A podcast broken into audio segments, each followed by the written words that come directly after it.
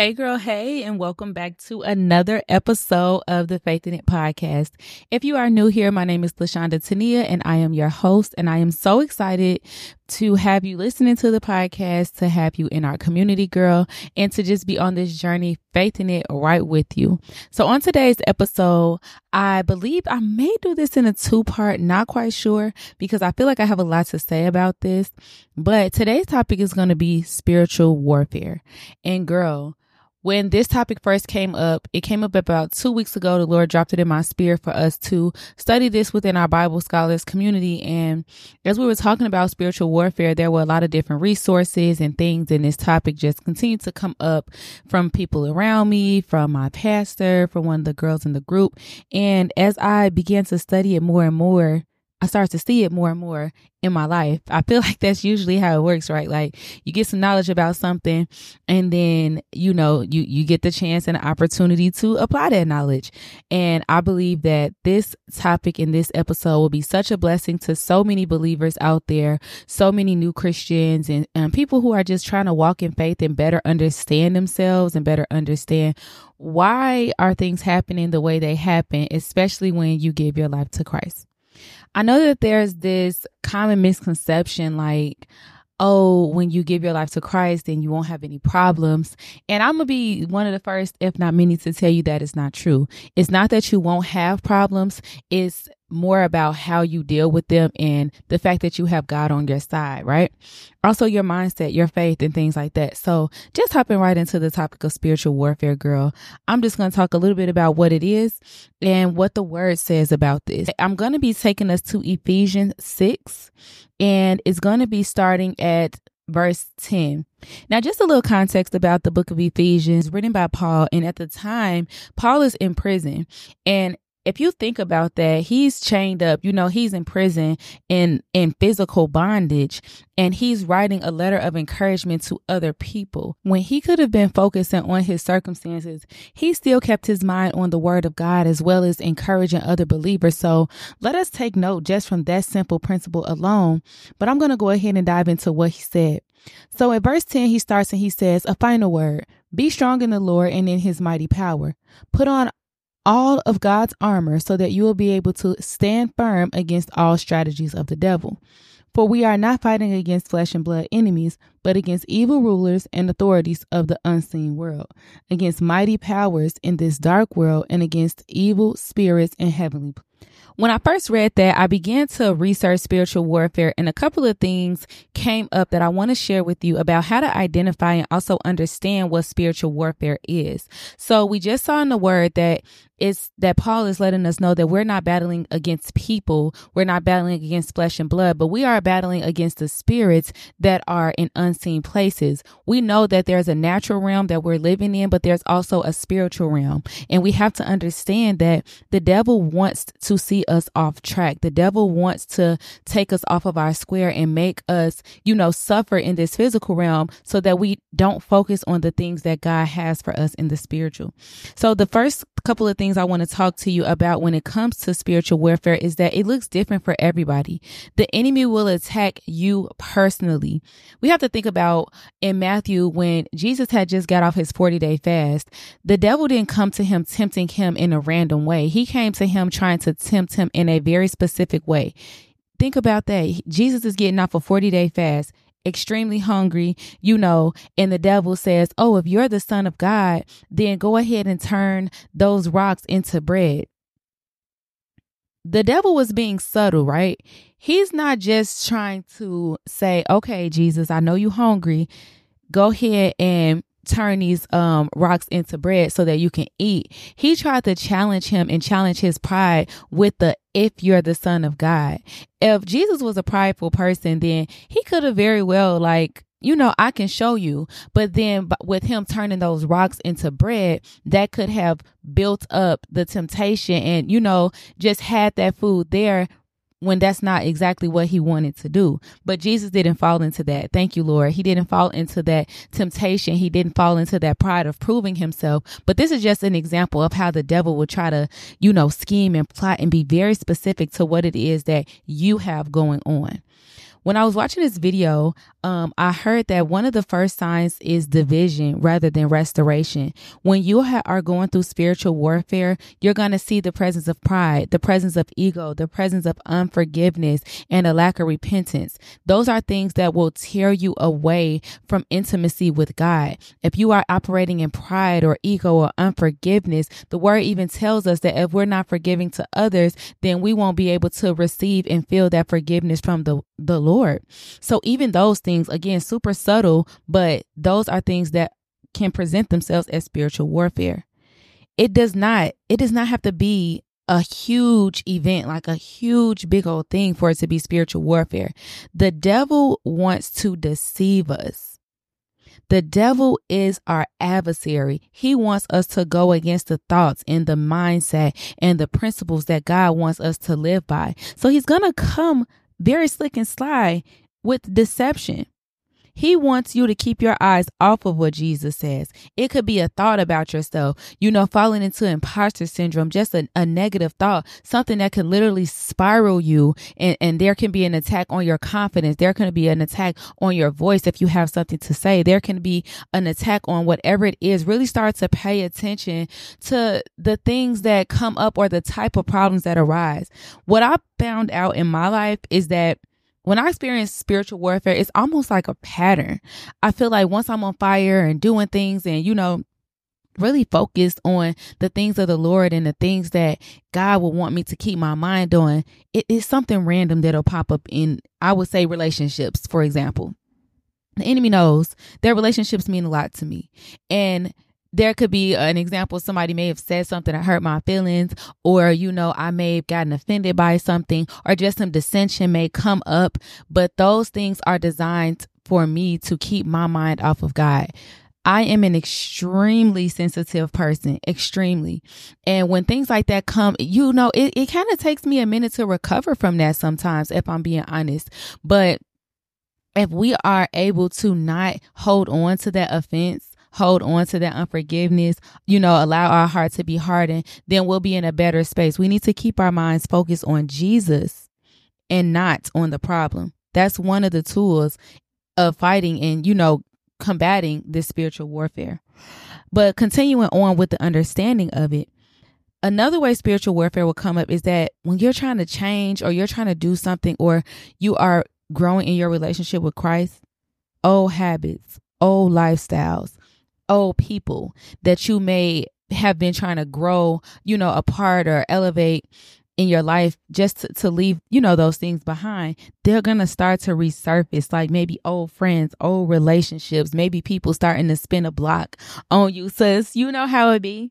So that's an example of spiritual warfare. The enemy wants to use things, people, circumstances to keep your mind off of what Jesus has for you. Your focus in this time needs to be on God and not the issue. And I know that is so much easier said than done, but that's why I need to talk to you about this girl because we are literally in a constant war. Why would the devil not be trying to stop you from doing things for God? Why would the devil not be trying to stop you from building your relationship? You have to understand that that is his main purpose. First Peter 5 6 through 9 says, so humble yourselves under the mighty power of God. And at the right time, he will lift you up in honor. Give all your worries and cares to God, for he cares about you. Stay alert. Watch out for your great enemy, the devil. He prowls around like a roaring lion looking for someone to devour. Stand firm against him and be strong in your faith. Remember that your family of believers all over the world is going through the same kind of suffering you are. And this is Peter writing and letting us know that I know that it may seem like you're the only person going through, sis, but you're not. Every person in this world has something going on. And all believers, all believers are experiencing or have or will go through a, a season where they are experiencing some spiritual warfare. So now that we kind of have an idea of what that looks like, and if y'all need me to go more in depth with that, then let me know if y'all need another episode on that. But I just want to move forward to not just focus on the problem, but to focus on the solution and how we can be in connection and communication with God. And what does God have to say about this? What did he leave us in his word? I wanted to put this out there from the My Life Application Bible.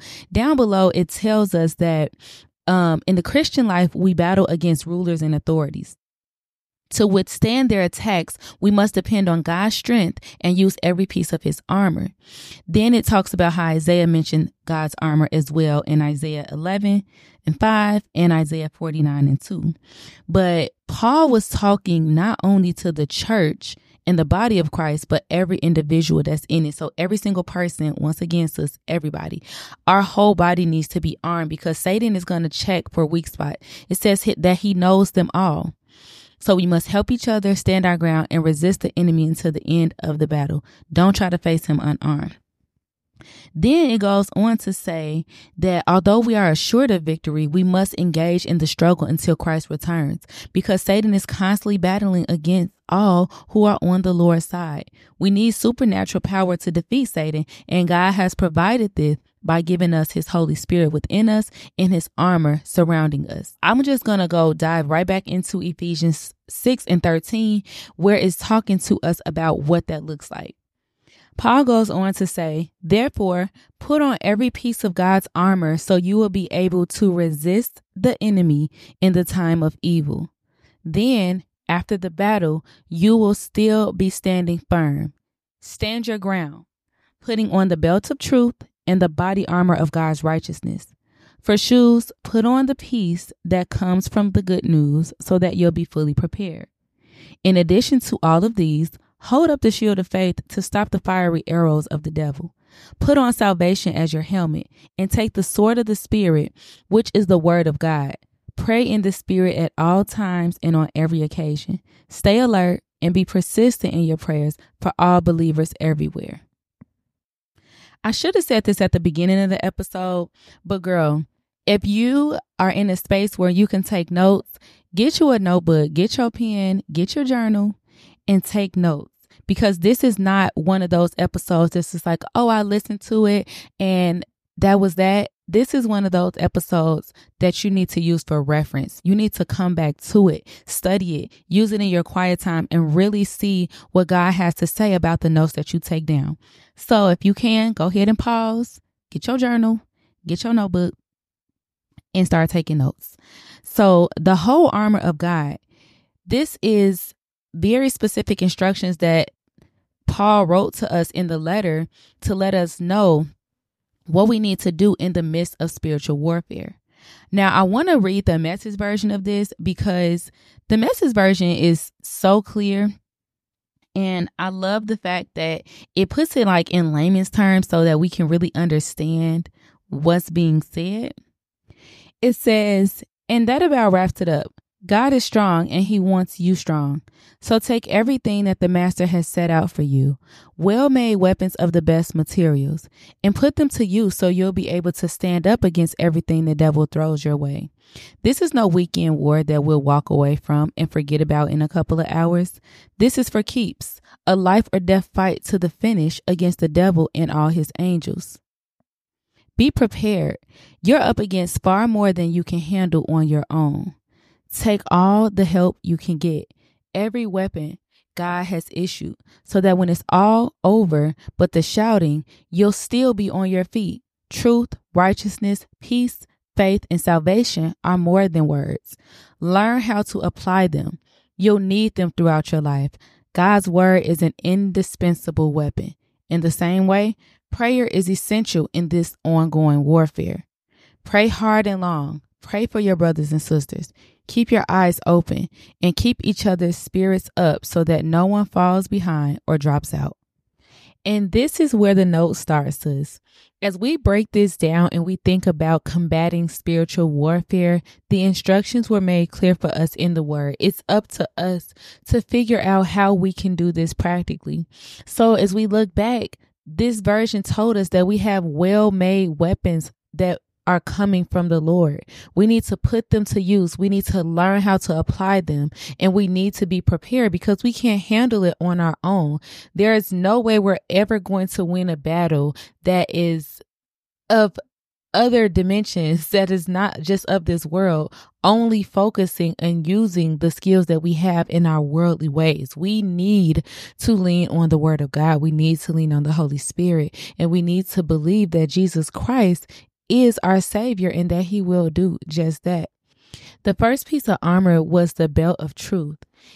It says in my Bible that the devil fights with lies, and sometimes his lies sound like the truth. We have God's truth, however, which can defeat the devil's lies. We need to understand that God's word is true. What God says about us is true. What God tells us about ourselves and about Him is true we need to look at what he says about our situation. Look at what God says about you. When the enemy tries to feed you lies, you have to remind yourself of who God says that you are. You are fearfully and wonderfully made. You are loved. Nothing can separate you from the love of Jesus. If the enemy is trying to get in your mind and, and get in your head and have you being shameful or doubtful or insecure or fearful, I'm not saying those things won't come up, but we have to remind ourselves of what the truth says about those. We need to refer back to the word. And God told us in 2 Timothy 1 and 7 for we do not have the spirit of fear, but of power, love, and a sound mind. So those are the things that we need to cling to. We need to cling to the belt of truth when the spiritual warfare is coming in the form of either fear or, you know, just different things with their mind. Next up is the body armor of righteousness. So the devil often attacks our hearts, the seat of our emotions, our identity, and our trust. God's righteousness is the body armor that protects our hearts and ensures his approval. God approves of us. He sent his son to die for us because he loves us. So according to King James Bible when I looked up the word righteousness, it said that this is purity of heart and a rectitude of life, a conformity of heart and life to the divine law, or the active and passive obedience of Christ we need to make sure that we are working our hardest to remain in obedience to what God says. We should have a goal of living righteously. It is so easy for us to fall into sin. That's just in our nature. But we have to understand that when we fall into sin, we leave our hearts and our minds and our emotions and even our trust in God in jeopardy because we are falling into temptation. We are falling, you know, into different things that were sent to destroy us. And we just have to remind ourselves and really just try to get in tune and, and get in alignment with the way that God wants us to live. The enemy is going to try to tempt you. We saw that with the example with Jesus being tempted. Even Jesus was tempted, sis why wouldn't the enemy try to tempt you? So really, really, really try to get in alignment with that. Make sure your heart is pure and that you are trying to live in according to the things in a way that God wants us to. God's righteousness man, God's righteousness is He's protecting us, His righteousness, but we also have a part to play in this. The next part is the shoes, the peace that comes from the good news. My Bible says that the devil wants us to think that telling others the good news is a worthless and hopeless task. The size of the task is too big and that the negative responses are too much to handle. But it says the shoes that God gives us are the motivation to continue to proclaim the true peace that is available in God, news that everyone needs to hear. We need to be telling people about God. We need to be lifting up other believers. We need to, you know, tell our testimonies to other people so that they can see and they can hear and they can, you know, have someone there to, to testify and tell them about the goodness of God. Some people, they don't have that. Some people aren't picking up their word. And our testimony could be that thing that brings them close to God. So continue to do that and don't be discouraged. So the next part of our armor is the shield of faith. And with this, we see that the devil attacks us in ways that will make us question our faith, question who we are, question who God is. You know, if we're thinking or believing in something and that doesn't happen, then our faith is is um is shaking and things like that. But we have to remember and we have to remind ourselves of who God has been. If you are lacking faith, if you are struggling with your faith, ask God, God, Lord, Jesus, please strengthen my faith in this situation. We see that so much stuff happened in the Bible just because of people's faith. If you listen to last week's episode, well, not last week, but two weeks ago, the episode of Just a Touch, so much can happen just when you have faith. So we need to put on the shield of faith and believe that God is who he said that he is. If you are not familiar with the names of God, this is something that I'm familiarizing myself with right now. Look up the names of God and that can really help to increase your faith as well because it's going to allow you to understand who God says that he is. What is God's names? You know, for example, Jehovah Jireh, God is our provider. Jehovah Rapha, God is the one who heals. So we need to really you know, just get in tune with that. Get in tune with that. That is something. That's one of my goals for this year, sis. Um, a book that I'm I'm thinking about getting and moving forward with is The Names of God by Tony Evans. And while we were on the prayer call, one of my sisters dropped that in the chat. And this is something that I really want to, you know, just encourage you to get as well the names of God so that you can familiarize yourself with who God is. That can build your faith and strengthen your faith. You can call God out by name and you can also begin to see God for who he is based on you learning his names. So that's just something else practical that we could do. The helmet of salvation. Now, this says that the devil wants to make us doubt God. And when I say this, I mean in my NLT Life Application Bible. The devil wants to make us doubt God and doubt our salvation. The helmet protects our minds from doubting God's saving work for us. Salvation, the word salvation means deliverance from evil or danger. We need to know deep down in our heart that Jesus saved us and he will in the midst of all adversity. Jesus literally gave his life to deliver us, to deliver us.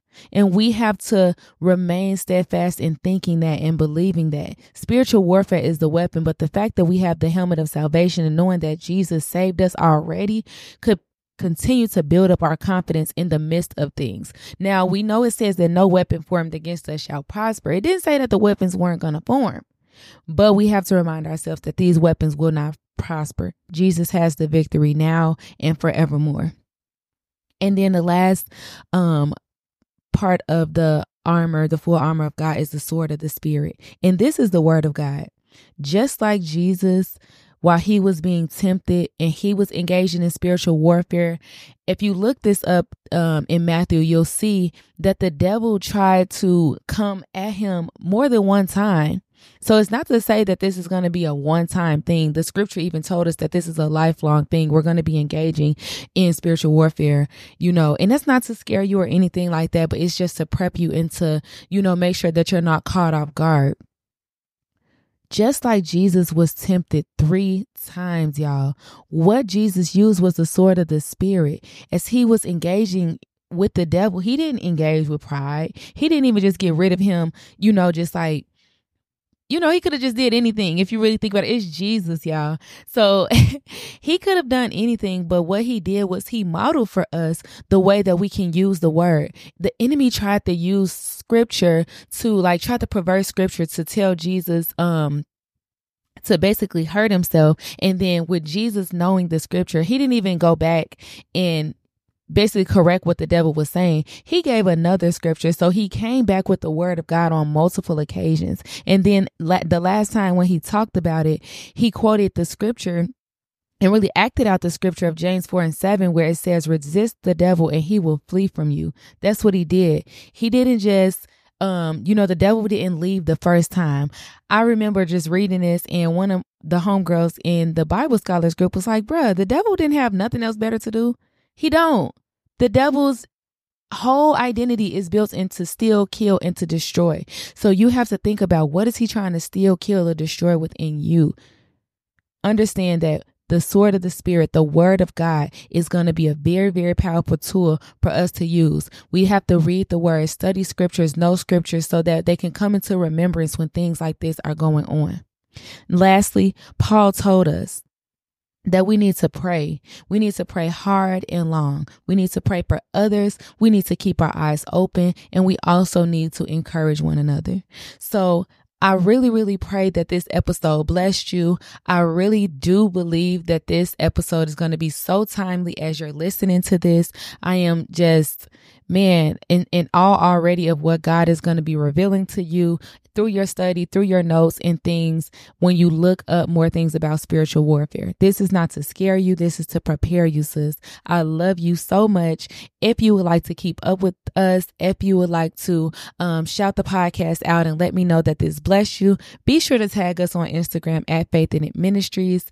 If you are um, interested in joining us for prayer, feel free to click the link down below in the show notes. We pray every Monday morning at 6 a.m. I'll also continue to leave the link to um, my Bible favorites and the Bibles that I'm using and studying from.